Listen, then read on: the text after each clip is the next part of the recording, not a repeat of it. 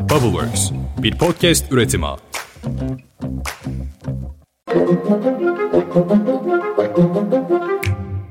Merhaba, bugün 26 Aralık 2022 ben Özlem Gürses. Yılın son pazartesi sabahı bu. Kıymetini bilin bence. 5 dakikada dünya gündemine hepiniz hoş geldiniz. Hadi başlayalım.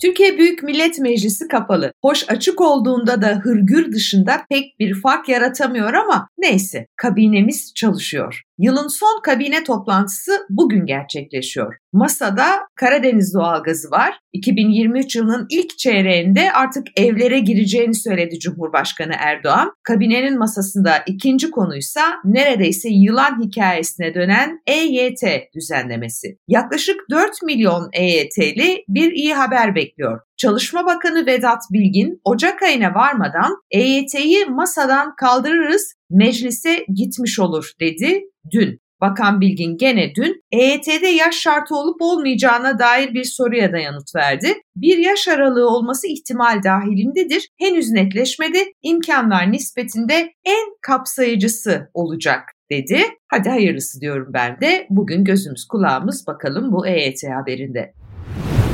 Yılın son haftasında herkes bütçe hesabında. Kimsenin yeni yıl filan kutlayacak bir enerjisi ya da parası yok ama işte gönül yine de hiç değilse evde bir yılbaşı sofrası kurmak istiyor. Tavuğuydu, pilavıydı, çereziydi, içeceğiydi. Bak içki demiyorum, içecek diyorum. En sade sofra bile 2000 TL'ye mal oluyor. Hatırlayalım Türkiye gıda enflasyonunda dünyada ilk 3 arasında.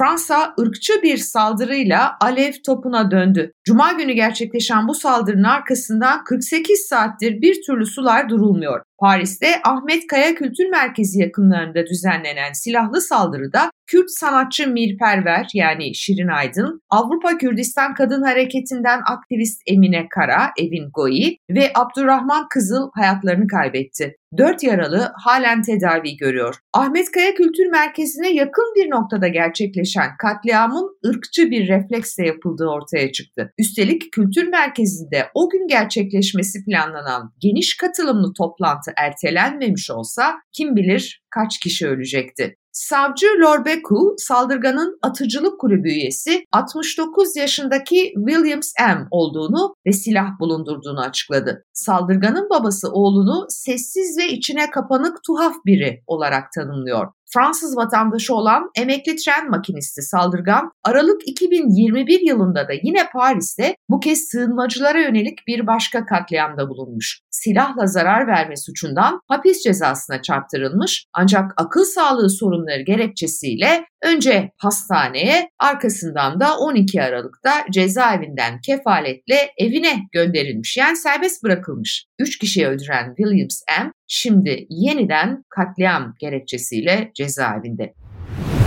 Saldırının ardından Paris'teki Kürt toplumu büyük tepki gösterdi ve Fransız başkentini öfkeyle şiddete boğdu. Strasbourg Saint-Denis'teki Ahmet Kaya Kültür Merkezi önüne gelenler ve polis arasında çatışma çıktı. Polis olayların büyümesi üzerine göstericilere göz yaşartıcı gazla müdahale etti. Saldırının ardından Fransa'daki Kürt Demokratik Konseyi adına konuşan Berivan Fırat, genel olarak Kürtler, Kürt aktivistler ve militanlar olarak tehdit altında olduğumuzu biliyoruz. Fransa'nın bize koruma borcu var sözleriyle Fransa hükümetine seslendi. Öte yandan Paris'te saldırının meydana geldiği 10. Bölge Belediyesi binasına Fransız bayrağının yanına Kürtlerle dayanışma adına Kürdistan Bölgesel Yönetiminin bayrağı da asıldı. Belediye Başkanı Alexandra Cordebart fotoğrafla birlikte yayınladığı mesajında Fransız milletvekilleri Fransa Kürt toplumuyla dayanışma içinde açıklamasını yaptı. Fransa Cumhurbaşkanı Emmanuel Macron ise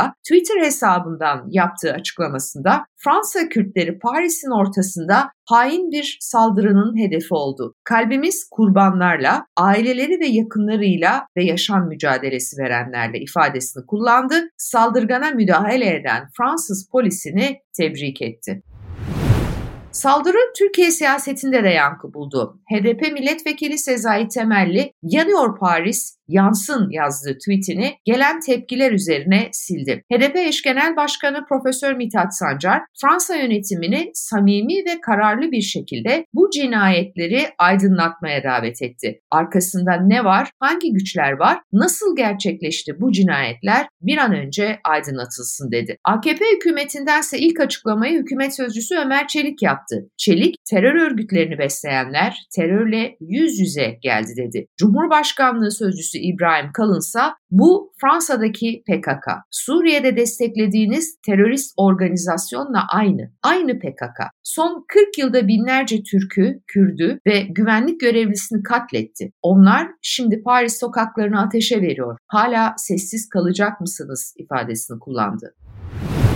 Afganistan'da kadınların hak ve özgürlüklerini kısıtlamaya devam eden Taliban bu kez de kadınlara sivil toplum engeli getirdi. Ekonomi Bakanlığı'ndan gönderilen bir mektupla kadın çalışanların bir kısmının kıyafet kurallarına uymadıkları gerekçesiyle STK'larda çalışmaları yasaklandı. STK'larda çalışan kadın personelin doğru düzgün başörtüsü ya da hicap takmadığına dair ciddi şikayetler aldığını ifade eden bakanlık mektuptaki emre uymadığı tespit edilen STK'ların Afganistan'daki faaliyet lisansını iptal edeceğini de bildiriyor.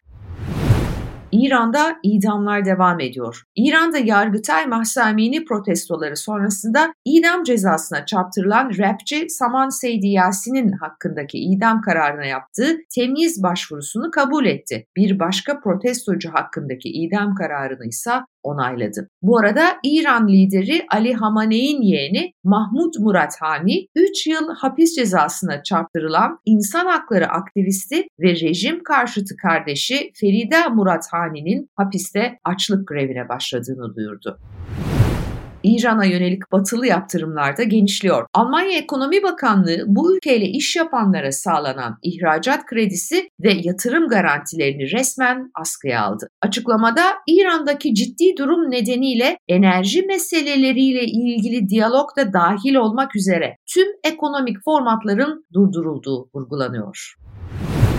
Amerika Birleşik Devletleri'ni etkisi altına alan Elliot adı verilen kar fırtınasında ülke genelinde en az 17 kişi hayatını kaybederken 1 milyondan fazla ev ve iş yeri de elektriksiz kaldı. Kar fırtınasının en yoğun etkisini gösterdiği eyaletlerde meydana gelen zincirleme kazalarda da onlarca kişi yaralandı.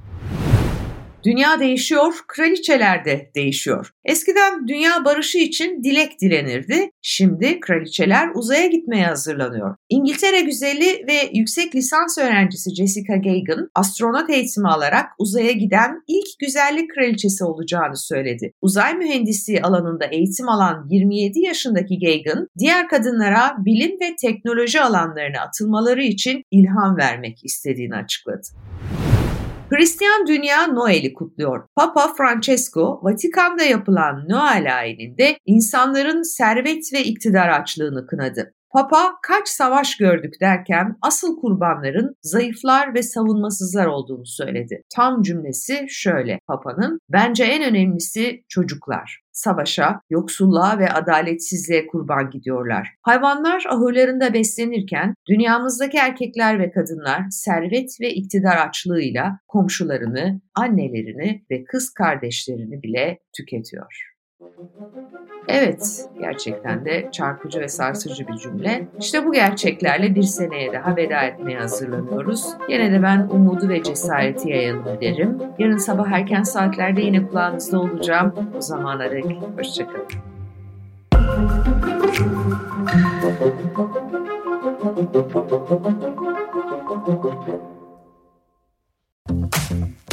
Bubbleworks bir podcast üretimi. thank you